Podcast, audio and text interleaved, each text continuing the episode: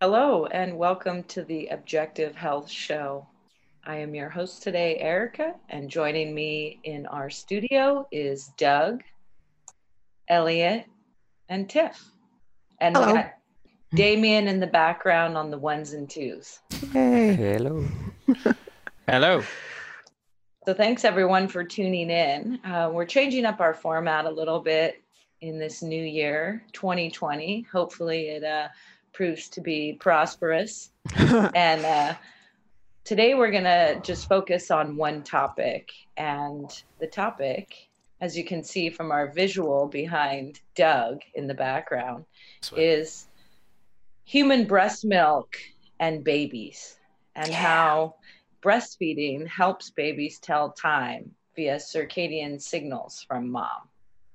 So we chose this topic. A recent article uh, came out, and it was talking about how human breast milk is actually more than just a meal.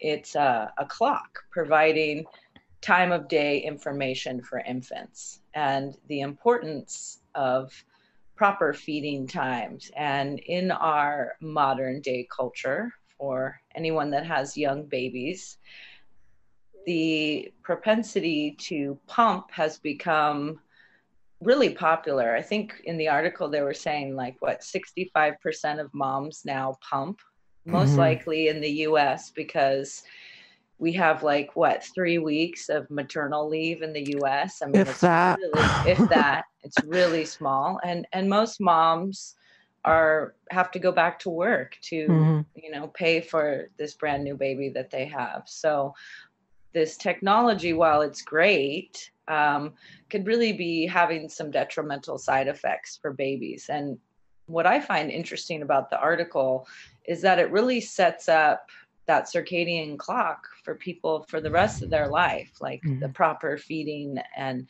the difference between uh, say morning time milk as opposed to evening time milk Yeah. they call it milk influx Mhm. Yeah. Yeah, so I think uh, pumping your milk is one of those modern day convenience things. I mean, for a while, like maybe back in the 60s, 70s, 50s or so, breastfeeding wasn't really that in vogue and there was a lot of formula feeding. But Mm. in the last decade or so, it's been being more encouraged that breast milk is best, encouraging women to breastfeed, like all the programs like for um, mothers at local health departments there's all these signs up saying breast breast milk is best breast milk is best but then you know like we said if you have to go to work and your relatives are watching your baby and you have to pump you still want your baby to be breastfed because breast milk is best Mm. uh, you have to just be careful for reasons that we'll get into but Yeah. yeah think that I was uh, surprised. I didn't even think about this. Of course, I don't have any children, but did you think about it, Erica? You've breastfed. I did. You know, it's interesting um, because, for one, just even getting a baby to breastfeed initially, like that's why I think Tiffany, they set up these organizations. Like in the US, they have an organization called the La Leche League, Mm-hmm. which basically, if your baby's born in a hospital, they come in and they teach you how to get the baby to latch on properly. And they really remind you not to get frustrated if the baby is not suckling properly or if it doesn't want to eat. And in those first 48 hours after the baby's born, it's like pure colostrum, right? It's all the important antibodies and nutrients for the baby. And um, it's really a transition for a lot of moms because it's not the most comfortable thing. And this might be sharing too much information, but the La Leche League will tell you if if you're feeling sensitive with breastfeeding to take a toothbrush and to brush your nipple with it to harden it up a little bit. So wow. so it you know and a lot of women in the past i mean my kids are in their 20s so this is a long time ago but you know they would get frustrated that first week and oh it's too painful or my milk isn't coming Mhm. and uh, they would just give up and you know, like you said, Tiff, like that's where formula, especially in a hospital, like, oh, we'll give your baby formula. And if you don't really start in that first window, then it's really hard to go back mm-hmm. to getting the baby to learn how to latch on. And one of the things is a bottle, the baby doesn't have to work so hard for the milk, right? It just kind mm-hmm. of pours into their mouth. Whereas a baby's breastfeeding, it has to work really hard. It has to learn how to use the muscles for suckling and and then aside from all that is the really important part of bonding you know like having that initial experience of holding the baby bonding with the baby and really giving up your time schedule as a parent and being on that baby's time schedule so mm. i could see how you know it's frustrating and yes the bottle seems better but after reading this article, it really seems like um, you're setting up later in life issues with circadian rhythms and night and day eating habits. Yeah. Well, the article is like it's fascinating when I read it because I had never really thought about this kind of thing before. For people who are looking for it, was uh, was on a site called theconversation.com um, and it's called Human Breast Milk May Help Babies Tell Time via Circadian Signals from Mom. And yeah, I found it, it, it's really fascinating because I mean, basically what it made me think about is the the idea that the what the the baby is not just getting uh, food like you were saying, uh, it's not just a meal like you were saying, Erica. It's mm-hmm. actually like there's information there that the baby is actually taking in information from the mother. The mother is kind of like used to reading the environment and everything like that. So the baby is getting all this information about the environment that it's going to be encountering. Um, so, and one of those being circadian signaling, like just the idea that um, there's more cortisol in daytime milk, um, and then in nighttime milk there's more melatonin. It's much more complicated than that. Like there's a lot of different fluctuations that are going on, but just the the idea that um, the baby is getting information about the environment when nighttime is, when daytime is, um, and so its body can kind of react to that in a proper way. And there was even another article that we were reading for this that was talking about how when the baby was getting sick, the mother's milk would be higher in, in like immunocompounds, basically, like things mm-hmm. to um, help the baby to fight off that illness. So there's so much kind of synergy going on there, and it's really it was really really fascinating. Well, I thought that one you just mentioned, Doug, was fascinating. Um, the woman that the article was about, she'd actually taken she pumps her milk. She took a picture of the milk she pumped the day before. She noticed that her baby got sick and it was just you know white looking regular milk. And then she noticed that her baby was sick and she pumped the next evening and the milk was kind of thick and yellow looking like colostrum. Mm-hmm. so the my question was before i read the entire article how does how does the how does the mom's breast know to change the milk? So apparently it's not just information going from the mother's breast milk into the baby. When the baby is suckling, the baby's saliva kind of goes up into the nipple and the contents of the saliva, the mother's receptors can, you know, see like if there's like increased white blood cells or some kind of sickness going on. And it can alter the content of the breast milk. And it's just so incredible how the human body works. Yeah. Yeah, it's pretty amazing. It kind of demonstrates that it's almost impossible. I, I, I would bet it's probably near enough impossible to fully replicate that kind of thing. If you have yeah. that constant inter communication between the child and the mother, this direct feedback relationship, information going back and forward, back and forward all of the time. And there's probably many other kind of aspects to this that haven't even been discovered yet. Mm-hmm. Um, maybe like electromagnetic stuff or and, emotional know, stuff, even. Yeah, yeah, exactly. Yeah. So there's probably all of this non biochemical stuff that we can't even measure. But ultimately, when you think about that feedback, how important that is for essentially providing the baby with a stable foundation, allowing them to effectively adapt to various different changes. You know, uh, for instance, the type of it, the environment that the mother lives in.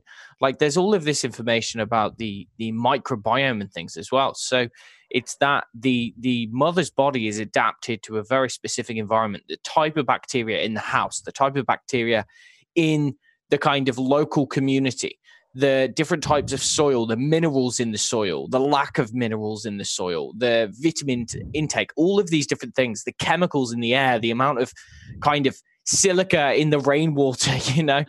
so, so, so ultimately, there's all of these probably millions of factors which are communicated to the baby and kind of say to the baby, right, okay, this is the environment you're going to be coming into.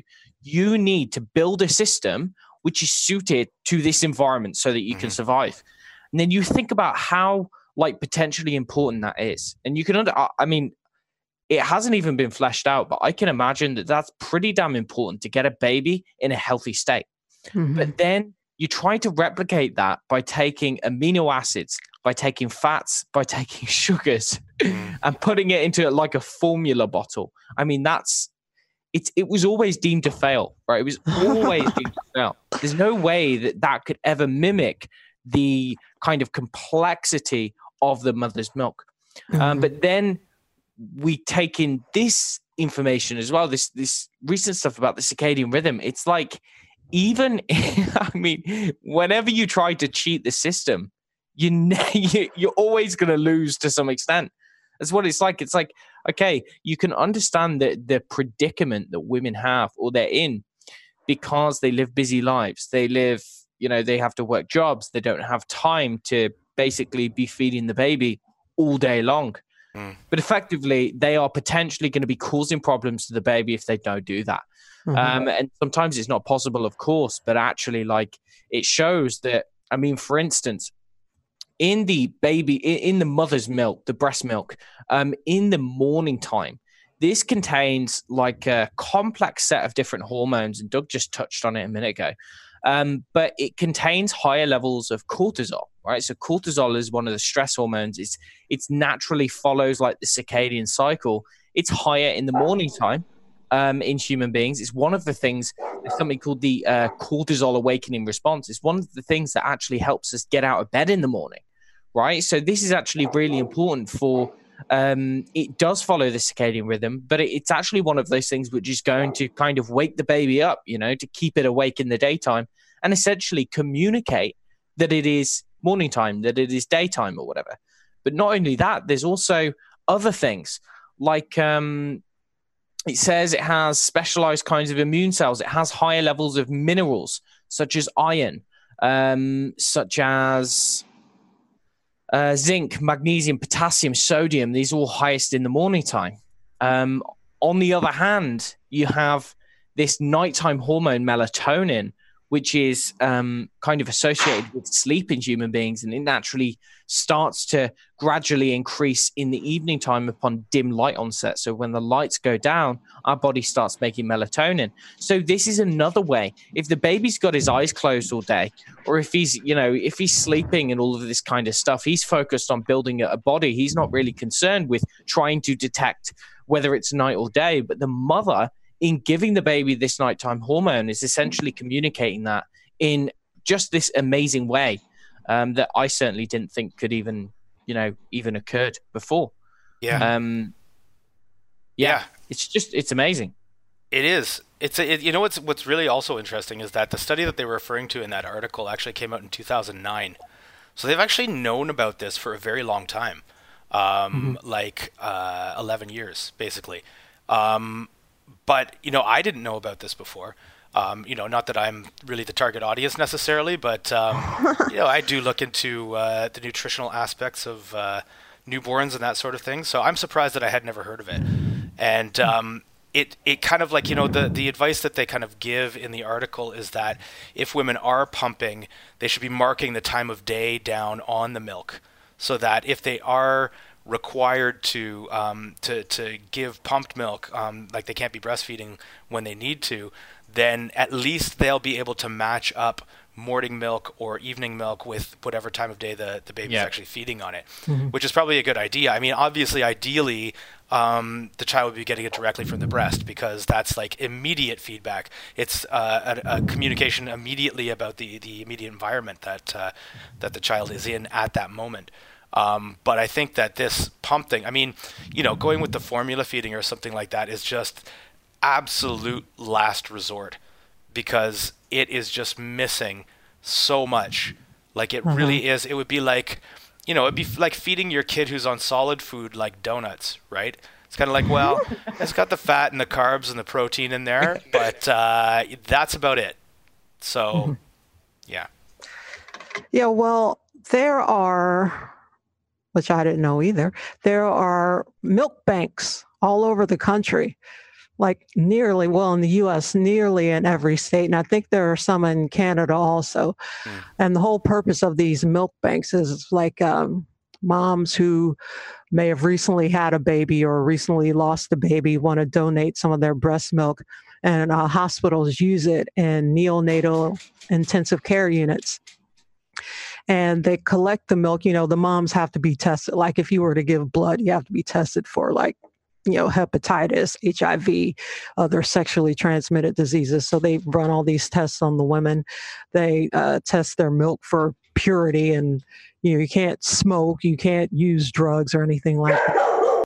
And uh, they accept your milk. Um, these NICUs or intensive care units use it for babies whose, for some reason, their moms can't produce enough milk, or the babies might be premature and they can't really latch on to a nipple. Mm. So they get the milk and they, of course, they'll they'll screen it for contaminants. Then they'll combine like different mothers' milks, which kind of makes sense. I mean, even though I think it's gross, but uh, seems like it should all just come from one source. And then they'll, in some cases, they'll homogenize it, and some oh, cases oh, really? they'll pasteurize it. Yeah, oh. they'll pasteurize it also, which is That's you know, ridiculous. Not the best thing. But killing fact, all the bacteria. Yeah. Yeah. The fact that they would go through all of that trouble to collect breast milk from these random women and freeze it and ship it out to hospitals just shows that formula ain't worth the the plastic that it's stored in. I mean, mm-hmm. formula must be the worst thing ever if they have this whole network of uh, milk banks that people mm-hmm. can donate to. Well, I've also read, like in other places, like vegan moms, for some reason their milk doesn't come down or they don't produce enough. They'll try and get uh, milk from um, some of their vegan friends. Mm. yeah, that, well, that's better than soy formula. Oh yeah. Oh yeah, yeah, yeah, okay, better than soy soy formula. Not much better though, because it's basically soy formula, it isn't it? soy formula.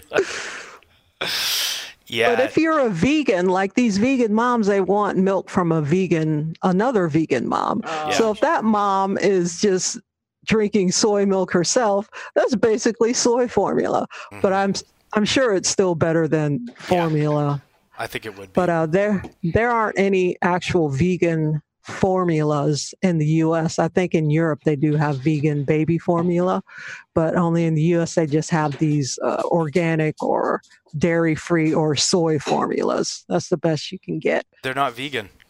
What is it about? No, they're not vegan? vegan. The D3, they get it from sheep's ah, wool. Or, of course, yeah, yeah, yeah. yeah, they, yeah. You have to put D3 in uh, baby formula, or you can't sell it. Right.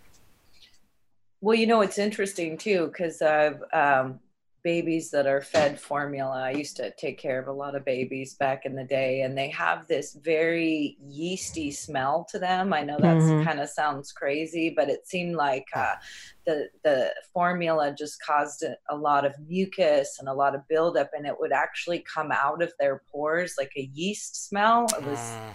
really bizarre, and kind of on the the alternatives to milk because what you were saying tiffany is sometimes you know for whatever reason women aren't producing enough breast milk or you have to supplement mm-hmm. um, what started happening in the 90s was that instead of giving a baby cow milk because you know that's not necessarily the best thing the option was goat milk because they were a little bit smaller animals a little bit more the size of the human and that was but that's definitely not vegan but you know um, because it is a reality that sometimes the there's not enough milk or if you got a really hungry baby it it you know can suck you dry in a sense mm. um, it's it's interesting when um, i was breastfeeding uh, my homeopath told me to drink dark beer like Guinness. He said that that had the most nutrients in it that would go directly to the baby, obviously minus the alcohol. You know what I mean? And mm-hmm. then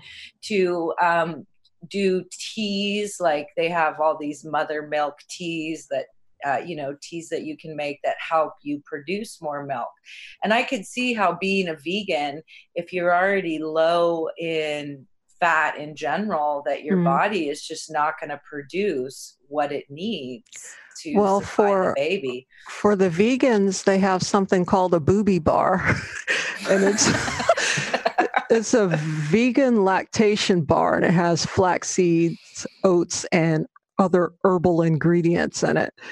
Probably fenugreek. yeah. Fenugreek and there's another one too i can't remember right now that are supposed to be good for breast milk production. Mm. Well, it was interesting in that article how they were talking about chronos signals in milk and um, how that uh, cala- or calibrates the infant circadian biology. And so, if babies drink mistimed milk, um, they may struggle with sleep and um, digestion and development. I mean, that's pretty interesting. Yeah. Back to what you were saying about the importance of timing and labeling and you know there's plenty of moms who spent all night up going why is this baby wide awake and yeah. it's the middle of the night and then they sleep all day mm-hmm. and you know after months of that it's why you see women at the grocery store with their shirts inside out and they're disheveled they haven't showered in days is because of this this um, you know the rhythms and it's mm-hmm. so important because it sets up again as i was saying earlier the rest of that child's life. I mean, maybe that's why we're seeing this rise in obese children, is because this possibility of, you know, having the convenience of um, formula and it completely just knocked everything out of whack. And now these children are eating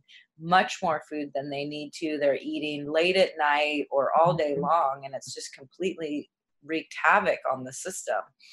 You know, considering the fact that um, having a baby that is up when it's supposed to be asleep is basically torture for the new parents. Mm-hmm. I'm surprised that this whole milk thing hasn't kind of been, been more widespread.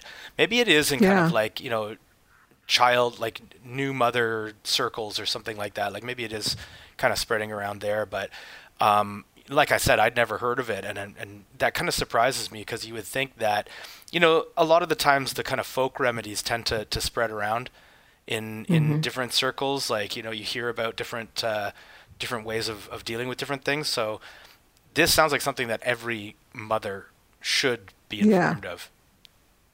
Yeah, not only should you not use formula, but if you do have to pump, make sure you label mm-hmm. the time on there. Yeah. And it should be something that that doctors, especially doctors that are working with pregnant yeah. women, should be informed about because if you're well, you know, I'm I'm being optimistic here, but if you're concerned about the the future well-being of your young patient, then you would think that something as as basic as this type of information would be mm-hmm. shared you know i mean hey you want to sleep well at night you want your baby to sleep well at night then this is these are these little things that you can do and that would probably be the best seller on it like if you want your baby to be able to sleep when the baby is supposed to be asleep and you'll get more rest too mm-hmm. breastfeed your baby i think yeah. preferably expecting... on demand yeah we might be expecting a bit too much out of doctors, though. To be honest, I'm not. I'm not sure doctors. they're giving a, a, whole lot of uh, new baby advice to the mothers, really. well, they should put it on the front page of whatever, yeah, whatever magazine new moms read. yeah, what is that? Mother's Day? No, I don't know. Mother's Daily. Well, it's interesting too, because a couple of years ago, and I think we even did a show on this back in 2017. Um, you guys remember that article about uh, it's dangerous to call breastfeeding natural? Yes, uh, I do remember that. Pediatricians were promoting disinformation. So instead of going with as you said, Doug, the study's been out for years. You know what I mean?